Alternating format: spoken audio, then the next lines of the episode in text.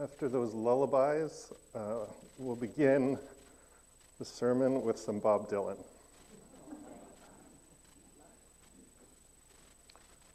Broken lines, broken strings, broken threads, broken springs, broken idols, broken heads, people sleeping in broken beds. Ain't no use jiving, ain't no use joking. Everything is broken. Broken bottles, broken plates, broken switches, broken gates. Broken dishes, broken parts, streets are filled with broken hearts. Broken words never meant to be spoken. Everything is broken. To the litany, we could add climate policy, housing policy, queer rights, Supreme Court integrity, election integrity, the Middle East, Russia, Ukraine, and on. Imagine we're all familiar with the brokenness in the world. The trouble of the world can surround us and it can seep into us. There can be a, hev- a heaviness that is always present kind of like riding a bicycle with the brakes uh, stuck partly on. The optimists in the crowd will say many indicators of progress are headed in the right direction. Many fewer people die of natural disasters, even as every death is a tragedy. Many fewer people die in natural disasters. Many fewer people die of poverty, there's a social media account called Human Progress, uh, puts out an amazing piece of good news uh, about the world every day. A pessimistic response to that might be that even if 99 things are getting better, it only takes one big thing to make those 99 things irrelevant.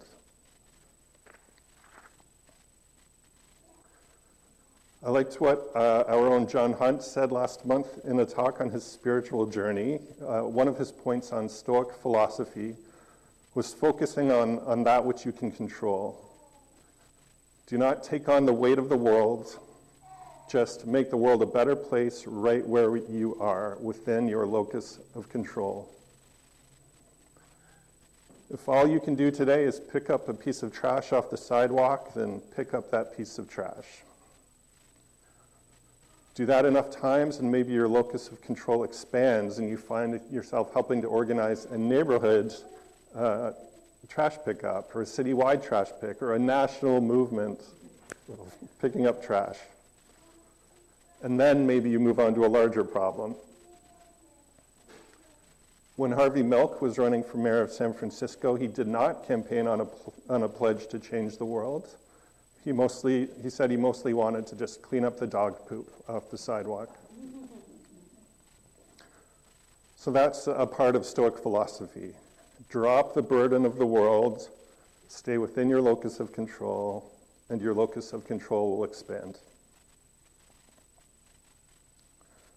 If you're on the Titanic, you know you're going to die. You simply decide to have a good death. So you play the violin while the boat goes down.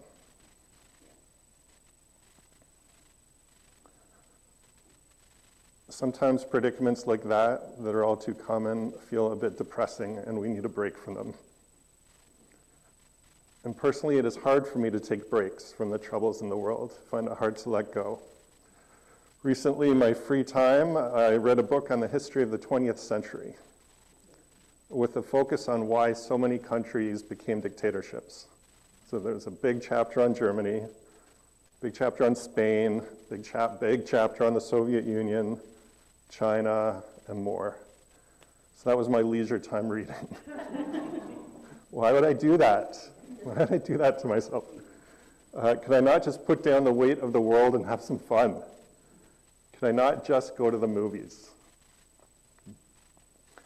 And then along comes the blockbuster, uh, blockbuster event of the year, Barbenheimer.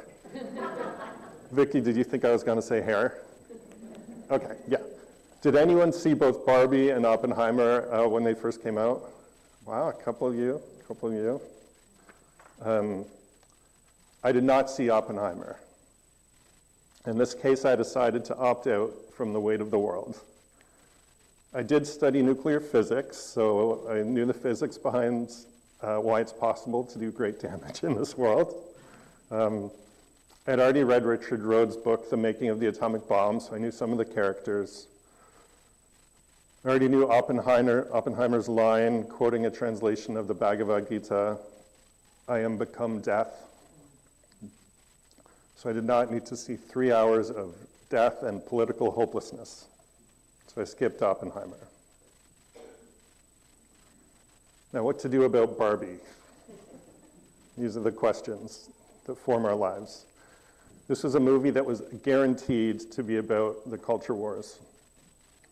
So, did I really want to spend my free time watching another self righteous take on the culture wars? And then the reviews came out. It was pro this and anti that. No, it was the opposite. It was pro that and anti this. No, it was anti everything. and it was just a candy filled money grab. So I was going to skip it. I did not have to carry the burden of watching Barbie. So. And then I found out that Greta Gerwig, the director of the movie, uh, who co wrote the movie with her lover, uh, grew up Unitarian Universalist. Yeah, so and to create the plot of the movie, they started with religious themes. So it was very thoughtfully done. Uh, there's an article online comparing the Barbie story to the myth of Inanna, the Egyptian goddess who descended to the underworld. Numerous, numerous parallels between Barbie and Inanna uh, uh, that would be unlikely to happen as a coincidence. So someone raised Unitarian Universalist turned Barbie into a religious epic. So what was I going to do with my one wild and precious life? I was going to watch Barbie. Yeah. Um, I'll give away the beginning of the movie. The movie begins with these prehistoric girls playing with prehistoric dolls on rocky terrain. And the narrator says, for tens of thousands of years, all dolls were baby dolls. Girls could only play with baby dolls and imagine being mothers. And then this gigantic Barbie appears, just like the monolith from 2001 A Space Odyssey. and it's so tall that it blocks out the late morning sun. Uh, to refresh your memory, if you've seen it, in 2001 A Space Odyssey, when the monolith appears in front of a band of pre human primates, this primate realizes that a bone can be used as a tool to break things.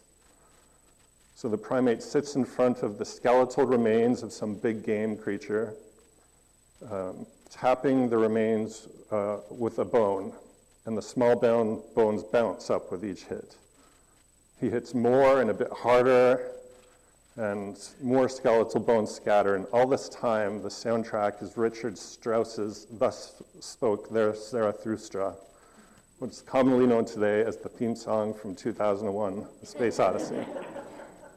and as the chords crescendo, this pre-human primate lifts the bone up epically above his head, sends it crashing down into the skeletal remains, and our, our ancestors have discovered a tool for destruction, a tool of war.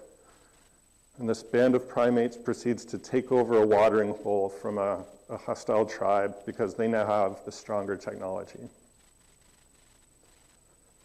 So in this Barbie movie, the prehistoric girls are playing with the prehistoric Barbies, and when the giant Barbie appears, one of the girls epically lifts her doll above her head and brings it crashing to the ground while the theme song from 2001 A Space Odyssey rings out its grand chords.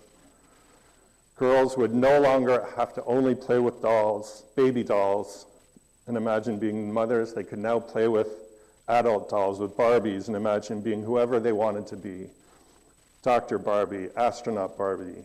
And the movie brought us uh, more, more ways to be uh, in the world. So all of the girls start smashing their baby dolls while thus spoke Zarathustra plays on and on. And I laugh and I laugh and I laugh. And the, the person I came with does not know this 2001 A Space Odyssey reference. so doesn't understand why I'm laughing out of control. And if I could have gotten words out of my mouth, I would have said, This movie was made for me. this is my kind of humor. So for me, watching Barbie, the troubles of the world just melted away. And throughout the movie, there are plenty of references that I missed. Um, I'm not the only one who felt like this movie was made for me. This, this movie, Barbie, is a giant romp, not because it avoids serious topics and resorts to lowest common denominator humor and references, but because it puts multiple intelligent perspectives in dialogue, each one at 100%. The movie trailer said, if you love Barbie, this movie is for you. If you hate Barbie, this movie is for you. I think it took someone raised Unitarian Universalist to pull that off. My next moment of awe filled delight uh, was in the dance floor scene. So in Barbie Land, every day is perfect. Every day will be perfect forever. To cap off a perfect day, they have a perfect dance party with a choreographed dance to a pop tune. And under the bright pink disco lights, as all the Barbies do the choreographed hand gestures in sync, Barbie pauses with a big smile on her face and says, Do you guys ever think about dying? the music screeches to a halt. Her friends freeze in place. It's a serious topic, but I am delighted. An existential crisis in Barbie lands. From underneath the makeup and the perma smiles, an uncomfortable human emotion seeps through. The Barbies tell Barbie that she can get her troubles sorted out by visiting Weird Barbie, played by Kate McKinnon. And Weird Barbie says, Someone in the real world is playing with her Barbie, and this person is overcome by the burdens of the world. Her anxiety is seeping through into Barbie world, into you. You need to leave Barbie land and go to the real world and find her.